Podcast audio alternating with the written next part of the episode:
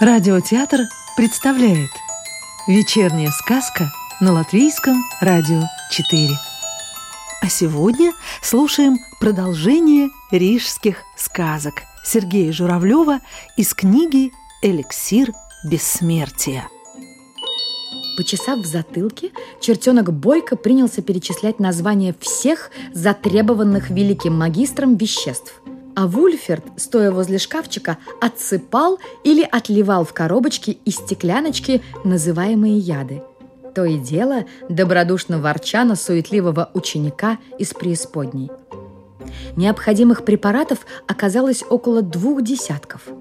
Наконец аптекарь закончил работу – плотно заткнув пробочкой последнюю пробирку.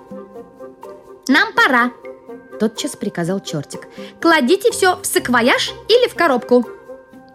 Едва Вульферт уложил все в старый кожаный саквояж, как почувствовал, что все вокруг мгновенно стало менять очертания, как бы увеличиваться.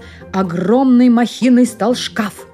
Целой вселенной, наполненной синими мерцающими звездами, окно аптеки – Величиной с дуб оказалась стоячая вешалка с белым халатом. А каждая щель между досками в полу была точь-в-точь, точь, как страшная расселена после сильного землетрясения. Растерянно оглянувшись, Вульферт увидел неподалеку от себя блестящий металлический кружок. Приглядевшись к орлу и цифрам на нем, аптекарь понял – что это не что иное, как монета достоинством в 10 фенингов. В своем новом состоянии он мог бы свободно стоять на этой монете. Обе ступни его как раз вписывались в периметр медного круга. «Нечего привыкать к таким пустякам!» Послышался где-то рядом знакомый голосок. «Это все вздор! Элементарная относительная магия! Главное – сесть в ступку!» Во время перемещения вы должны быть отделены от окружающего пространства прочным изолятором – фарфоровой стенкой. Чертик, вновь соизмеримый с аптекарем Вульфертом и по-прежнему ниже его на голову, пристально взглянул на ступку и сделал тайный знак рукой. После чего оба они оказались в воздухе над столом – и последнее, что увидел, находясь у себя в аптеке Вульферт, были стремительно надвинувшиеся снизу доски пола. Когда аптекарь пришел в себя, то долго не мог понять, как долго он проспал. Ему вспоминался странный сон про взрыв в аптеке, разговор с чертиком, учеником великого магистра, подготовка к перелету в преисподнюю – пересыпание и укладывание ядов в саквояж, присутствие в лаборатории великого магистра, который, не замечая присутствия аптекаря, спрятанного от любопытных взоров его спутников, начал извлекать из саквояжа различные снадобья и подсыпать их в большую стоящую на огне реторту. Но самое интересное было то, что аптекарь Вульферт сидел на полу в своей аптеке, прислонившись спиной к шкафчику с ядами. А на табурете рядом с ним, прямо у него под носом, стояла фарфоровая ступка, в которую была вложена заткнутая пробкой пробирка с розоватой жидкостью. «Ничего не понимаю», — подумал про себя аптекарь. «Как это все произошло? Сидел я в кресле — читал книжку, смеялся, а потом... Тут взор его упал на мышонка, лежавшего на полу возле ножки стола. Неподалеку на бумажке валялся кусочек сыра, откусив от которого и скончался мышонок. «Эликсир жизни», — вспомнил вдруг Вульферт слова чертика. «Применяйте, но не злоупотребляйте», —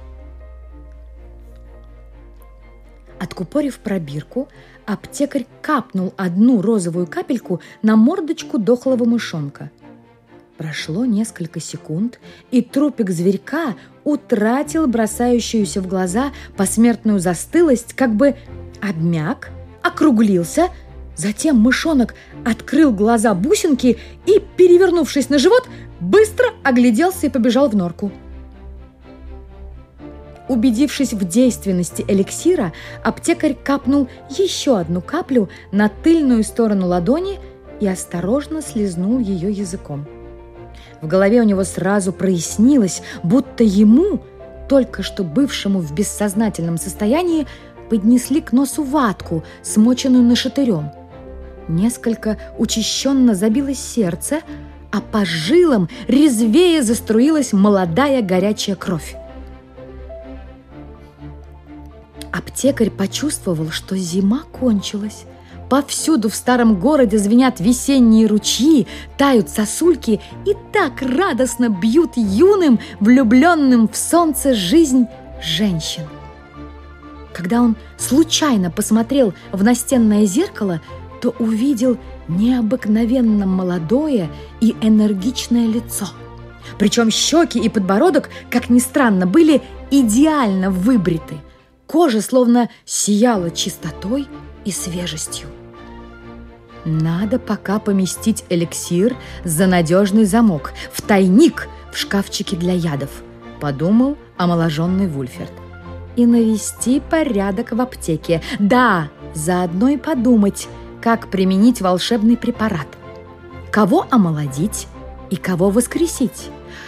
Ой-ой-ой-ой-ой, не так-то это и просто. — Магистрат, пожалуй, придерется, если начнут обсуждать, кого в городе необходимо срочно омолодить, исцелить, кого вернуть из склепа. Даже Эмилия наверняка пожелает, чтобы я воскресил почти всех почтенных ее дядюшек и тетушек. К счастью, философские мысли нашего рижского аптекаря Вульферта были вовремя прерваны его супругой, появившейся на лестнице, ведущей в аптеку. «Доброе утро, муженек!» – весело сказала она. «А ты уже за работой?» «Пойдем-ка сначала позавтракаем. Ты сегодня такой свеженький, прямо как жених. Видно, вчерашний смех на пользу пошел. Чего только ты вечером так смеялся? Или ты потешался, что меня над вязанием стало в сон клонить?» «Ха-ха-ха-ха!» От души раскатисто засмеялся Вульферт. В той книжке такое смешное место попалось. Понимаешь, слуга перепутал и вместо Рейнского налил рыцарю в кубок ха-ха, касторки. А тот ее залпом выпил ха, и хотел ехать на охоту, а потом вдруг озадачился и раздумал. Велел коня расседлать. То-то все удивились. И вовсе не смешно. Глупо возразила Эмилия. «Особенно перед завтраком». «А чего бы ты хотела перед завтраком?» Перестав похохатывать, задумчиво спросил Вульферт. «Может быть, тебе эликсир бессмертия и любви в хрустальном бокале поднести, чтобы ты меня вечно любила?» «Только вместе с вами, господин Вульферт», – кокетливо улыбнулась Эмилия. «Не подобает примерной, любимой женушке пить из бокала в одиночку даже нектар богов. «Ладно, пойдем завтракать», — сказал, поднимаясь по лестнице Вульферт. «И без бокала с утра обойдемся. У нас в аптекарском деле не сразу поймешь, где нектар богов, где адское зелье, где эликсир бессмертия, где смертельный яд. Там, где вопрос о жизни и смерти, там, говорят, черти женятся. Или сам черт ногу сломит – Поэтому каждому лучше всего надеяться на свое сердце, на свои силенки. И с этими словами он подхватил Эмилию на руки и скрылся за дверью. А возле разбитой витрины аптеки с недоуменным видом стояли ночной сторож и дворник. И как это приключилось, было написано на их лицах. Такая тихая ночь в Риге была – Сказку читала актриса Рижского русского театра имени Михаила Чехова Екатерина Фролова. Продолжение рижских сказок слушайте завтра.